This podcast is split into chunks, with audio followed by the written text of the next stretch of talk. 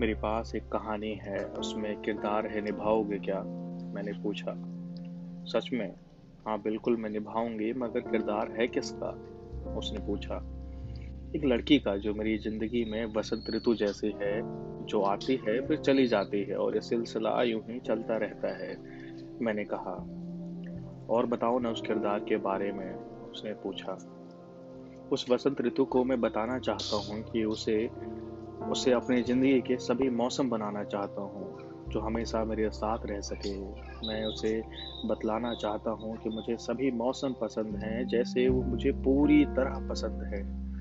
मैं उसे समझाना चाहता हूँ कि उस बार उसका बारिश की तरह बरसना, सावन की तरह मेरी ज़िंदगी को नया रंग देना और बहुत कुछ, ये सब मुझे बेहद पसंद है।